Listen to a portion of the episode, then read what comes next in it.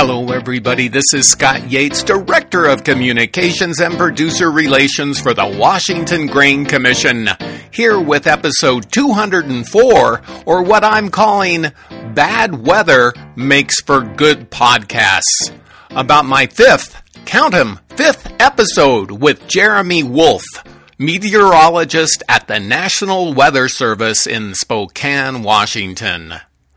Speaking of which, I encourage you to go back and listen to my four previous podcasts with Wolf. Episode 25 was my first time interviewing him and was posted on June 13th, 2017. It was titled The Other Weatherman, a nod to the fact Art Douglas, who speaks at Farm Forum every year, is referred to as the Weatherman.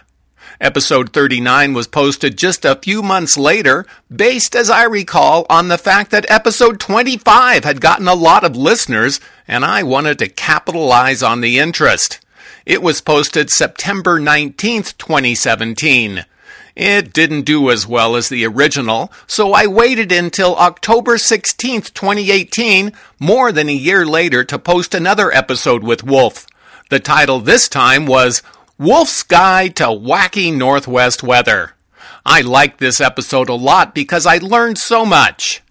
Finally, I posted episode 137, The February from Hell and the March and April from Heck, on August 6th, 2019, during which Wolf and I discussed the particulars of a very odd growing season.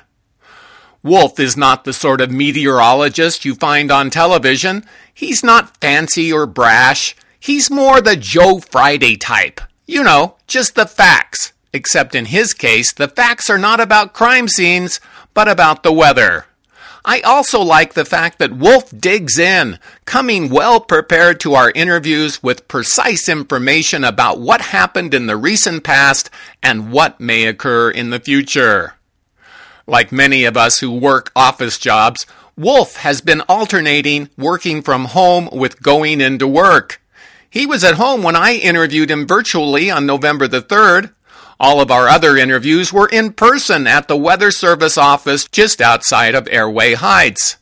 His home is in Spokane, where he lives with a wife, two young sons, and a dog, which momentarily interrupted our interview with barking. I originally scheduled a different episode ahead of Wolf, but changed the order because it's nice to have weather information be as timely as possible so the farmers in the audience have a chance to use the knowledge proactively. In the case of this podcast, I think it's important that farmers realize it's not just a La Nina that is forecast for the winter season, but a strong La Nina, which I think is the best kind. I began my conversation with Wolf by reminding him it had been 15 months since our last interview and asked him to provide a roundup of the weather phenomenon that had impacted eastern Washington since that time. Good question. Well, last winter we were in a borderline weak El Nino, but the atmosphere never never responded to those slightly warmer waters in the central and the eastern equatorial Pacific. So really over the last 15 months, the atmosphere behaved no, what would normally occur in a neutral year. We did see several storms move in from the west. That tended to leave central Washington dry due to the, the frequent downslope flow that occurred off the Cascades and moderate to severe drought developed with locally even extreme drought from Chelan down the Yakima the Wenatchee Airport only had 4.30 inches of precipitation for the water year from October 2019 through September 2020, which was the fourth driest on record. Wow, wow. So, Jeremy, I had many farmers tell me that the 2019 2020 season was just about ideal for winter wheat at first, as you said, it appeared we were going into a drought, and then the heavens opened and we got moisture we needed when we needed it. And then it was subsequently dry when dry was called for. As a result, we harvested an excellent quality crop. Can you talk about the cropping season weather and how it unfolded? Yeah, so we did go into a very dry period, February, March, and April During that time frame, we saw strong high pressure develop to our west, so that tended to direct storms well to our north and east. So, yeah, as we went into April, things were really drying out across the region. And then the weather pattern changed as we went into May and June.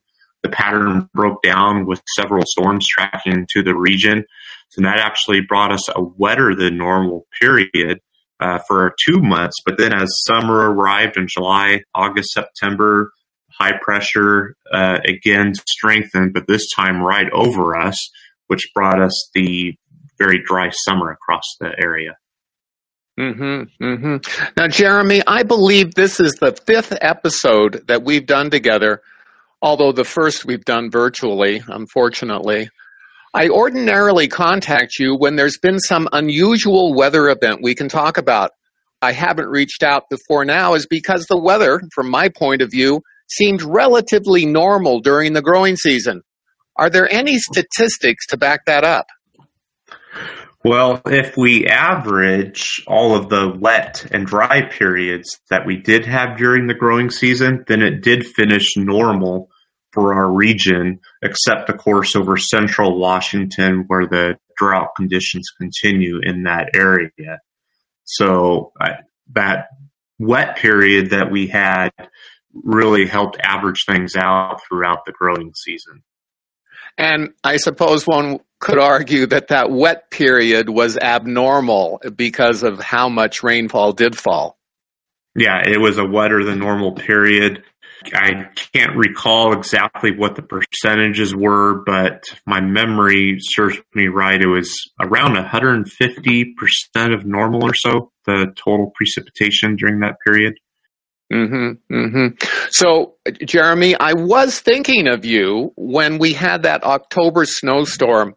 I think it was October 23rd. I got seven inches of snow at my place on the South Hill of Spokane. How unusual was that snowstorm and how widespread was it? Uh, it did cover a pretty large area. It was a very unusual storm for this early in the season. The heavy snowfall amounts were focused over a large area from Republic, stretching southeast through the Spokane and Coeur d'Alene area into Kellogg, with several reports of five to eight inches. But snow did fall in many areas, and it did set a record for the snowiest October day on record in Spokane on that particular day on October 23rd with 6.9 inches. Uh, the storm totaled 7.5 inches, which broke a monthly record for October as well. And that heavy wet snow did lead to down trees and power outages in the area. Mm-hmm, mm-hmm. And then it got cold. Tell me about that. Yeah, temperatures plummeted in some areas with even some single digit lows, including Springdale and Chewelah, which dropped down to one degree, got down to two degrees in Deer Park, five degrees in Davenport, and seven in Rosalia. And some low temperature records were broken during that period, including the Spokane airport on the 26th that dropped down to 14 degrees. oh my bird.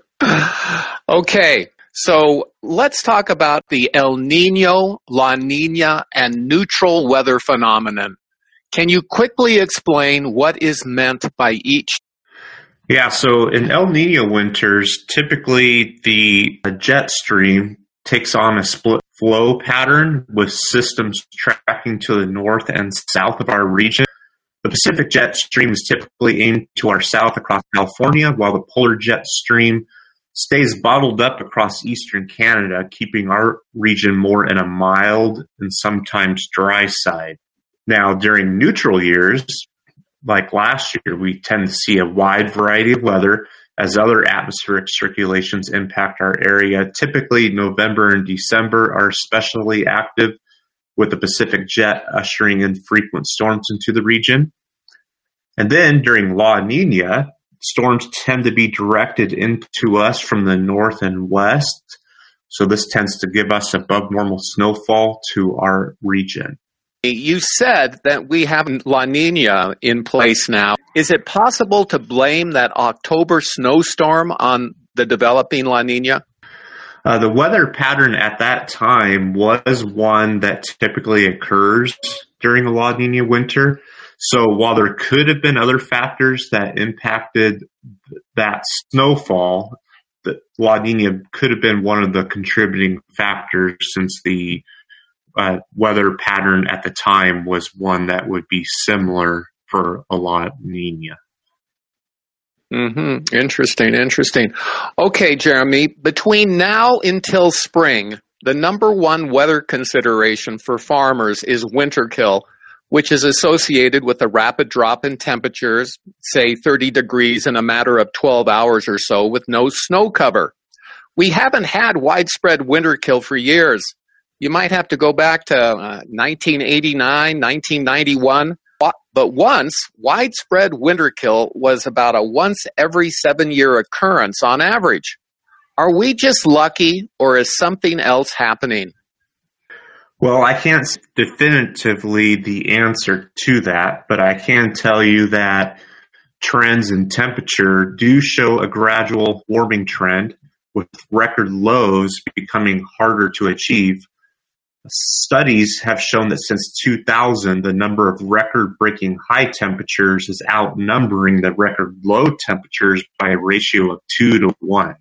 That means for every two record highs we set, we set one record low. It's important to know that we can still get early season cold snaps before snow cover sets in, but perhaps the rapid drop in temperatures with these recent cold snaps haven't had the same impact as some of the previous ones years and years ago. What about these Arctic outbreaks that we talk about? Well, the Arctic outbreaks, they do still come in, and it was a year or two ago that there was a really frigid Arctic air mass just to our north, and it would have brought some record cold temperatures had that dropped down into our area, but we were fortunate that it stayed just to our north. So if the pattern sets up just right and there's a, a really frigid air mass to our north and it just dives completely south, we can still set record low temperatures with Arctic air masses. It's something we always have to keep an eye out for.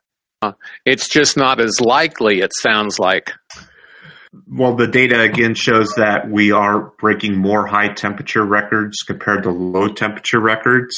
Often we are having a harder time achieving the record cold. So, not to say that it can't happen, but it is something that has been harder to achieve over the past few decades. Is there any way to forecast the likelihood of a winter kill event this season? Uh, this is a tough one to predict. We could, or we would need a cold Arctic air mass to settle in prior to snow cover becoming established. Given it's a La Nina winter and the tendency for strong upper ridging to develop to our west in the eastern Pacific Ocean, this may result in our region being more susceptible to these cold snaps. However, each La Nina winter is different, even during strong La Nina years that may be setting up like this one. You indicated a moment ago that the weather influence we were under in the 2019 2020 period was a weak El Nino that presented itself as neutral. Now we're going into a La Nina. But not all La Ninas are alike, are they? There are weak and strong variations. What can you expect this winter for each? And do we know at this point, is it a strong or weak La Nina? Well, this winter we're likely heading into a strong La Nina based on current sea surface temperature anomalies in the central and eastern equatorial Pacific being near the minus 1.5 Celsius value. If we see values drop below that for uh, for a prolonged period for three months, then the threshold does meet the strong La Nina threshold. Uh, but it's important to know that while strong La Nina years often bring an active winter, it must be emphasized that all are indeed different. And we went back and looked at the past four strong La Nina events dating back to 1998. So let me go through a few of those right now. So in the winter of 1998-99, that year we had a strong Pacific jet stream across the region and Mount Baker recorded an astounding 1,140 inches, uh, which is claimed to be the world record for snow. But during that winter, we did have a strong influx of milder air off the Pacific Ocean. So for central and eastern Washington, it actually turned out to be a bit of a milder winter.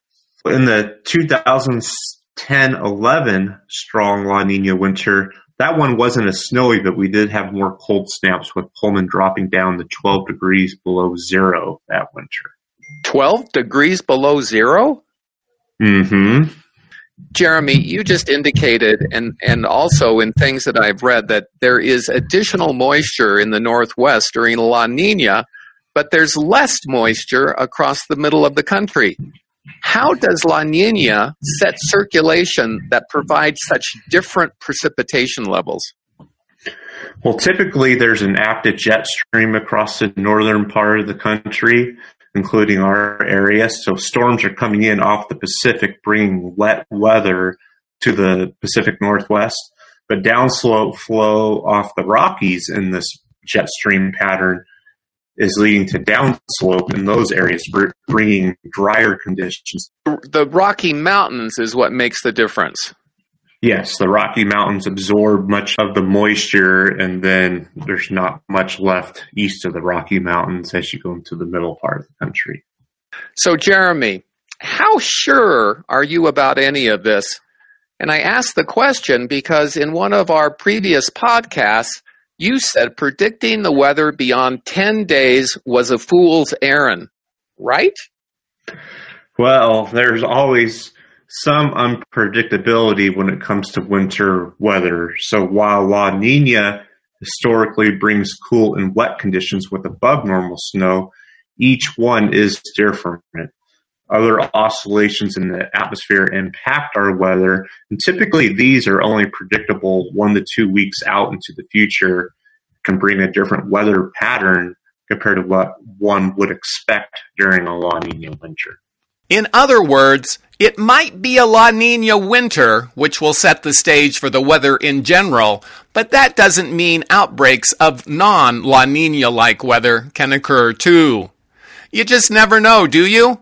Farming with a partner as fickle as the weather isn't boring, that's for sure.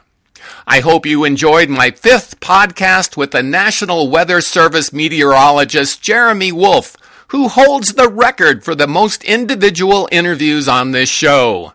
Thanks for listening, and please join me here again next week for another episode of the Washington Grain Commission sponsored podcast, Wheat All About It! We love the land. The farm's our career. But make no mistake, we do not steer. Mother Nature's in the driver's seat. I'm talking life and I'm talking wheat. We're riding shotgun and we have our say, but Mrs. N, she points the way. We feed you.